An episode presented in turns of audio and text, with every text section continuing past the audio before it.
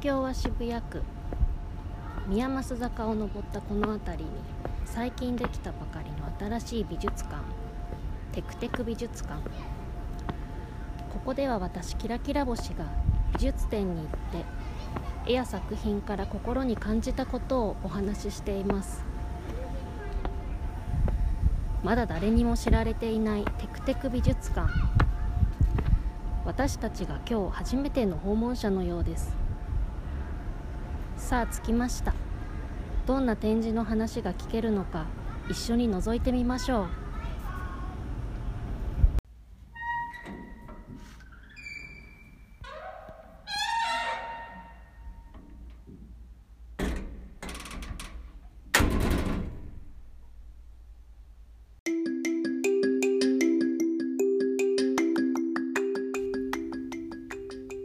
絵を見て感じたことを真空パック。キラキラ星のテクテク美術館。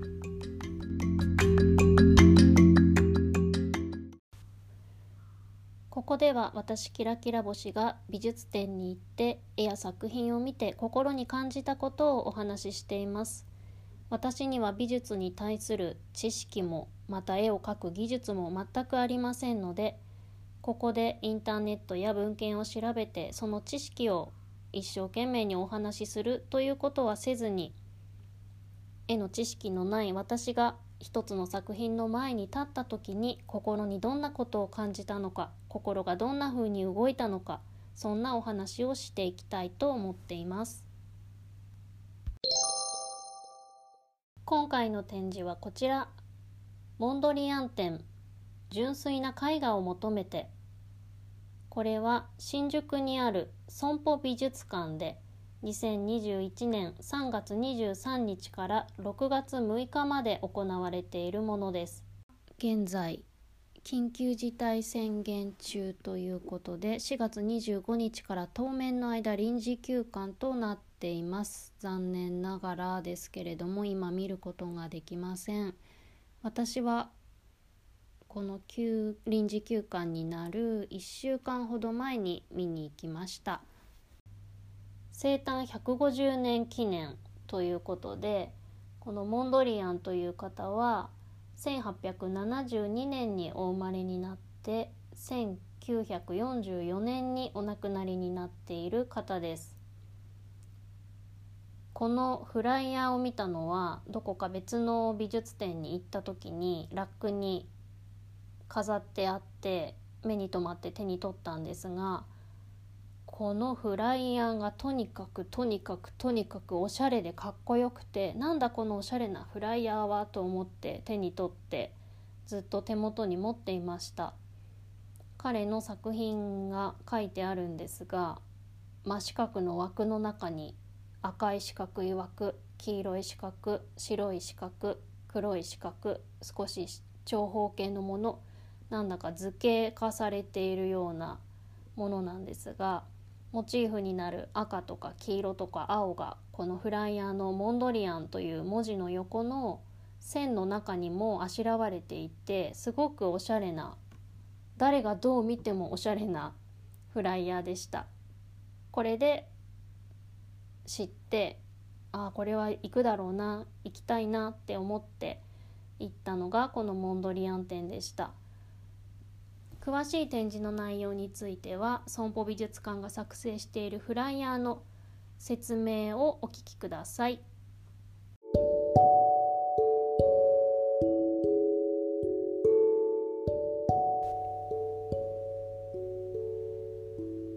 モンドリアン生誕150年を記念して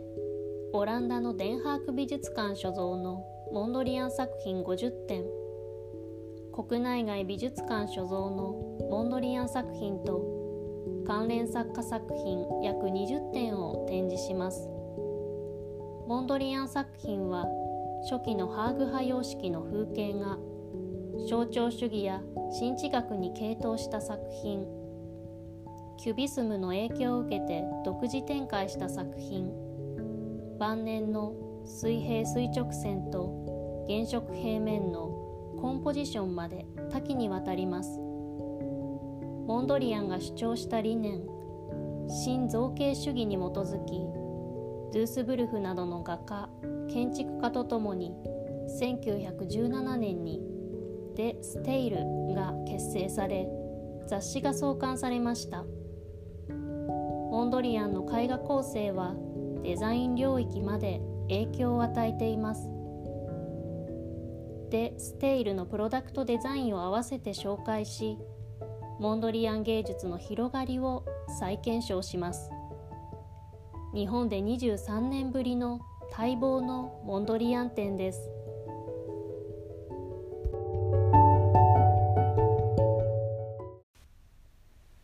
モンドリアン展この展示について一番にお話をしたいなと思うのは展示の後半にあったフライヤーの表紙にもなっているものもまさにそれなんですけれどもモンドリアンのすごく象徴的な図形のような絵についてです。こう5番の目マス目みたいなまっすぐな線のところにいろんな形の四角大きさや色または正方形だったり長方形だったりいろいろな形の四角がデザインをされていてともするとこうステンドグラスのようなすごく綺麗に四角を並べてあるステンドグラスのような趣もあるんですけれども、まあ、デザイン性に富んだとかおしゃれなとかそういう言葉を形容するにふさわしいようなデザイン性の高い図案化されたっていうんですかねそういった作品が後半に何枚も並べられていましたですごくこの絵が普通の風景画とか人物画とは、ま、もちろん違うものででもこれを見ていて心に感じたことがたくさんあったんです。でまずこの図形図形というかモンドリアンの絵を見てこうおしゃれだなって思うのはなぜなんだろうってすごく思うんですけれどその一枚の絵の前に立って絵というかデザインというか図形というかそれをじっと見ている時に全体を見たりとかあるいは自分の手のひらで図柄の一部を少し隠してみたりとかこう青い部分を隠してみたり右上の黄色い部分を隠してみたり下半分を隠してみたりなんかいろんな見方をしてみたんですけれどやっぱりそれをしてみて最終的に1枚の画を見るとあーなんだかバランスし合ってるなバランスをし合ってるなって思ったんですね。こうその1枚の絵の中にある黒い線も赤い四角も少し小さめの細長い左端にある黄色い四角も絶妙に色が違う少し水色っぽい四角も白い四角も右下にある細長い赤もそこにそれがないとダメなんだってすごく思うんです。ここにその色のこの形まあ大体四角か長方形なんですけどここにこの色のこの形のこの大きさのあなたがいないとこの絵はダメなんだってお互いがバランスし合ってるってすごく思いました。それは面積が大きいから立派だとか面積が小さいからサブキャラだとか全然そんなことはなくてまた色があってもなくても色があるから主役だとか白はただの背景だとかそういうことでは全くなくてその細い白がなければこの絵はバランスしないし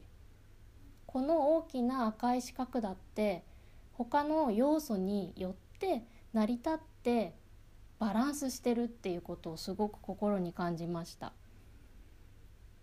でいくつかのデザインのこういう図形化したデザイン性のある絵が展示してるんですけれどやっぱりどれを見ても同じことを思ってだからこの絵を見ているとものすごく心が落ち着くんですね。なんかあるべき場所にあるべきものがあるという安心感とか肯定感とかそういうものをすごく感じました。だからこの絵を見た時に美しいなかっこいいなって思えたのはあるべきところにあるべきものがある。でどの資格も自信を持って堂々と私たちはここで役割があるんだって言っているような気がしてすごくねかっこいいし、うん、とにかく絵を見てものすごく心が私の心が安寧というか安心する波風が立たないというか波風が穏やかになるというかすごくね爽やかな気持ちになるとも言えるような絵でした。でこれを見ていてなんかいつまでも見ていられるなと思ったし吸い込まれるような気持ちになってとっても落ち着くなと思ったしこの線はこここの色はここ確かにここにあっていいってそれぞれの役割を凛と担っているっていうことがすっごく心に残りました。絵の中での彼らその図図になっている彼らを見ていたらなんか私は私でいていいんだとかあの人はあの人でいていいんだとかいろんな色や形や性格や考え方があってもそれぞれが孤立して勝手にっていう意味ではなくってお互いがバランスし合って生きてるんだなあるんだなっていうことをこうなんか理屈じゃなくて感じさせてくれる絵でした。なんかあの絵を見た時のことを思い返すだけでもなんかなんとなく涙が出てきそうなというかものすごい体験をできたなって語りかけられたなって思います。それとこの図形化されている絵を見ていてあって思ったことが1個あってよく絵ってサインが作者のサインが書いてあるんですけどそれが彼の場合は左下とかにかな。真ん中あたりもあったかな。なんかこうサインってビャビャビャって書いてる人もいっぱいいると思うんですけど例えば前にこのテクテク美術館で話した中だとすごい印象的なサインがフェルナール・ビュフェっていう方のサインはもうなんかねフェルナール・ビュフェみたいなこう尖ったザクザクした感じのサインがビャビャンって書いてあったんですけどこのモンドリアンのサインはなんか細い鉛筆で書いたみたいに PM29 とか書いてあってなんかこれ29って PM って AMPM の PM で書いた時間でも29って何だろうとかって思ったんだけどどうも読み解いたところ M はモンドリアンの M でモンドリアンの名前はピート・モンドリアンっていう方なんで自分のイニシャルと29っていうのは1929年に書いたものを29と書いて PM29 だから1921年に書いたものは29 PM21 って書いてるんだなっていうのが分かってすっきりしましたっていうのとあとはなんか額が普通は絵があったらその周りに周りにっていうか上に額がある。額の下に絵があるっていう順番だと思うんですけどこのモンドリアンの最後の図形の展示がしてあるところの絵って周りに額がなくてなんだ絵の絵が飛び出てるんですよね。下に何か一枚板のようなそれが額というのか分かんないんですけど板のようなものが貼ってあってその上にキャンバス地の絵が乗っかってるのでなんかせせり出てるみたいに見えて木の枠の上に画面がこう飛び出てるみたいになっていてこれもなんだか印象的でした。これはモンドリアンが絵の構成とかデザインを考える上で展示の仕方としてこういう学装をするというか学装がないというのか詳しいことわからないんですけどこういう見せ方にするって決めたのかもしれないというかきっとそうなのかなって思うんですけどこう今まで見た絵とはまた違う絵の見せ方というのもすごく心に残りました。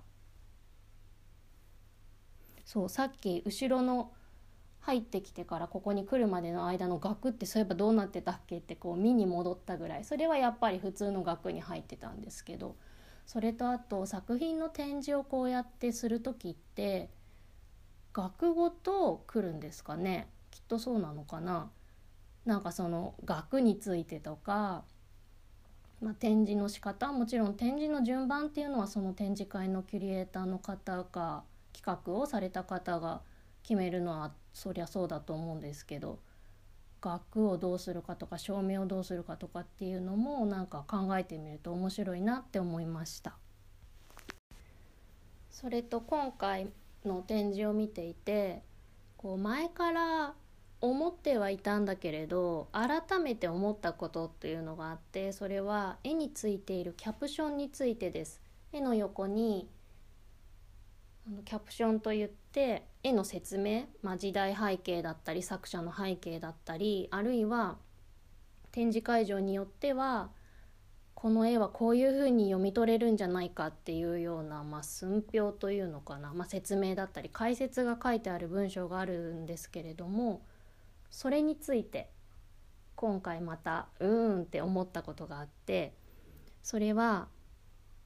この展示の一番最初のところにはフライヤーにあるような図形化した絵ではない風景画であったりモンドリアンが初期に描いていた絵の展示があってその中に例えば一つ例を挙げるならば「田舎道と家並み」っていう作品タイトルがついた絵があって田舎の道に家が建っていてっていう絵なんですけどこれを見るともうすでに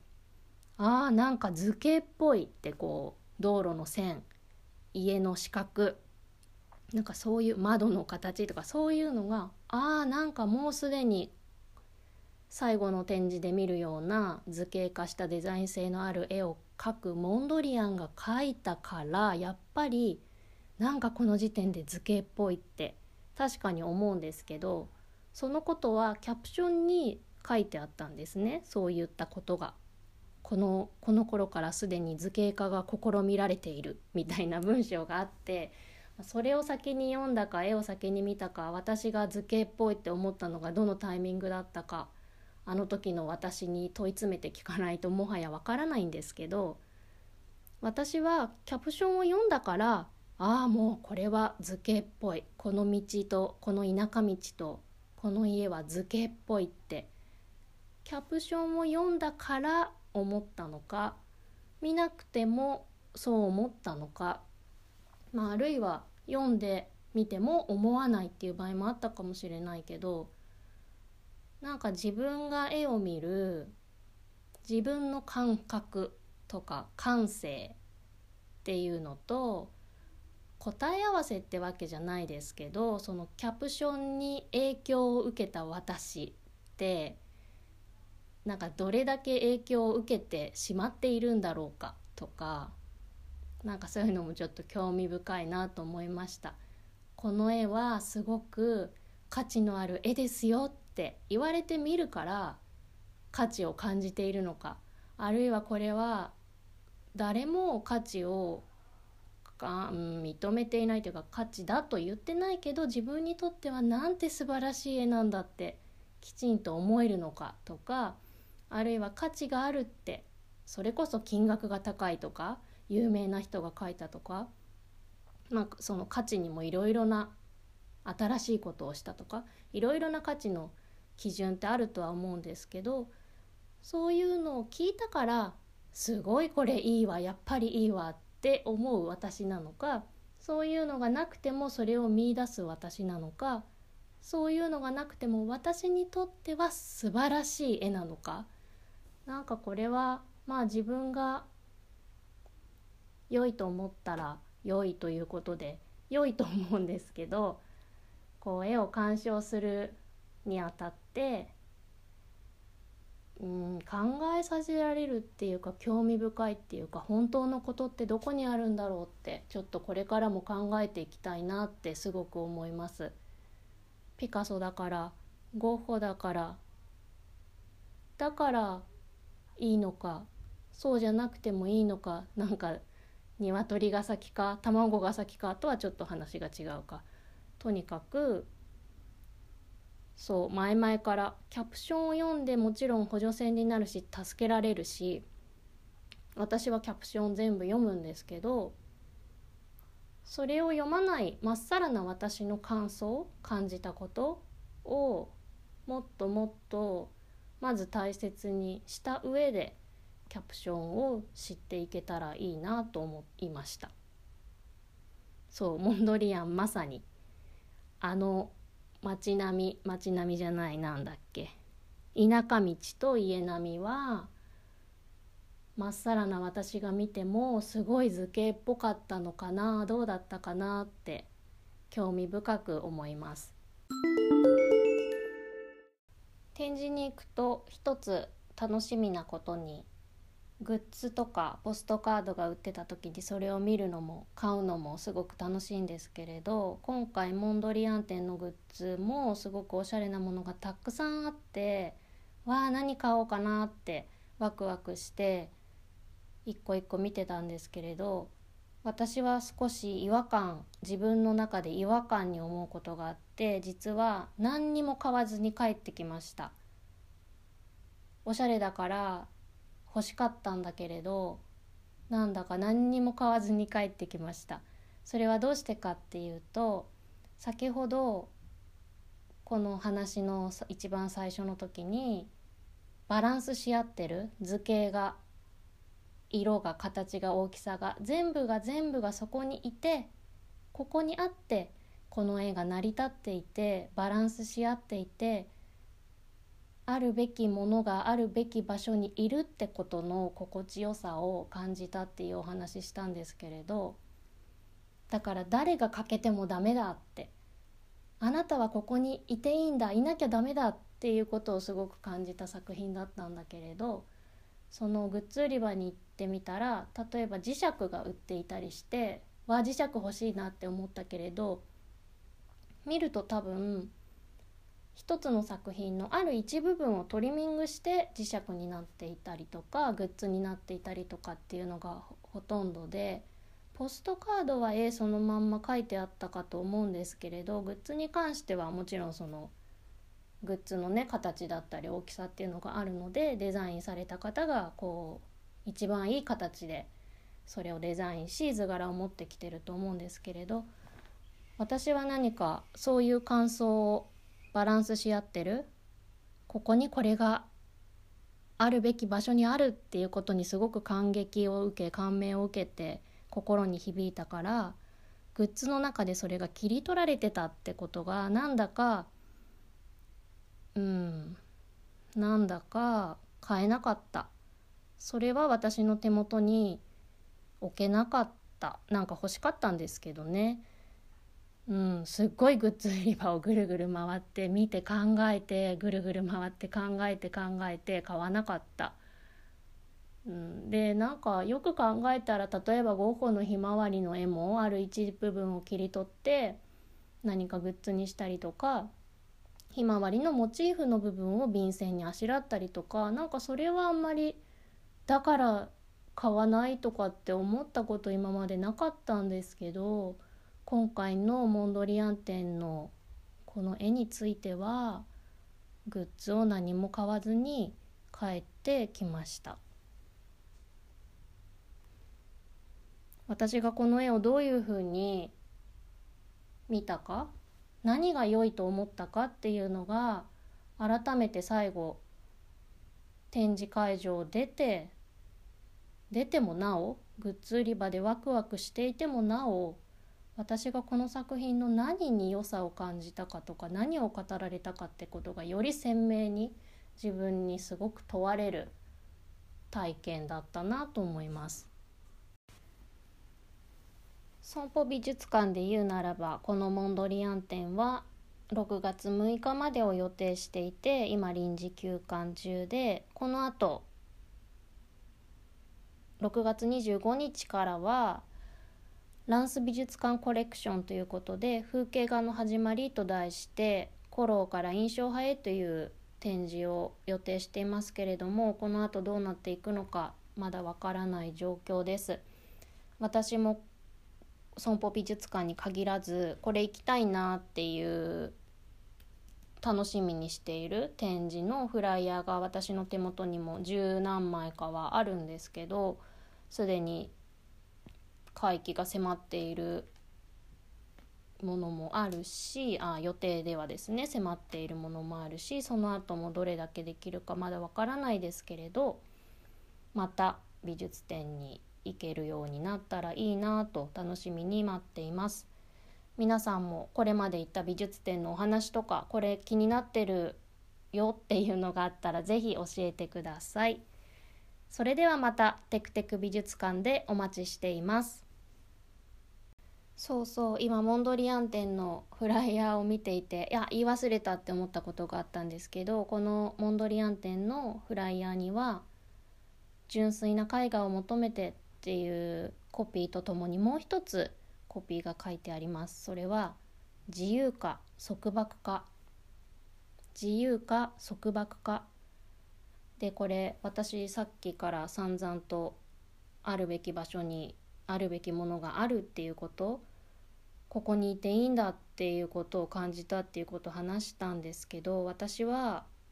この彼の作品を見て自由でもないし束縛でもないなと私は思いました。まあ、ここでコピーしている方が意図した意味とかは全部もちろん分かっているわけじゃなくてあくまでも私が感じたことっていうことですけどここにこれがなきゃいけないっていう束縛は全くないしだからって自由気ままに自分勝手にそれぞれの図形がそこにあるっていうわけでもなくてすごくその図形一つ一つがきちんと責任感を持って私はここに役割があるっていう自覚を持ってこう自由気ままに周りの人なんてどうでもいいっていう意味での自由さということでは決してなくて責任感と自分に対する誇り尊厳を持ってそこにいるって思ったから自由でも束縛でもない素晴らしい者たちだなってすごく思いました。なので自分の意思で喜んでいるべき場所に自分がいるべき場所だと思う場所にいるいられるっていう意味では自由と言えるのかもしれないですね。すいません帰り際にお引き止めしてしまって失礼しました。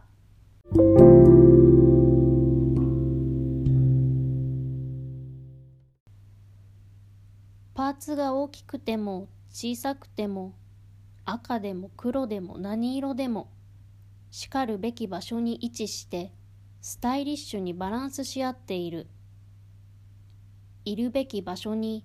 いるべきパーツがある。あなたも私もそこにいてよいのだと存在を肯定された気持ち。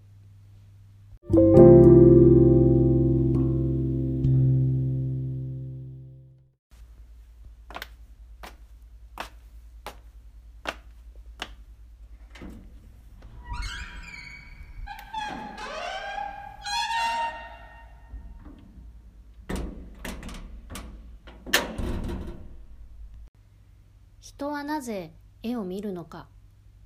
絵を見て何を思うのか。絵を見て感じたことを真空パック。絵を見て自分と世界を見ることができますように。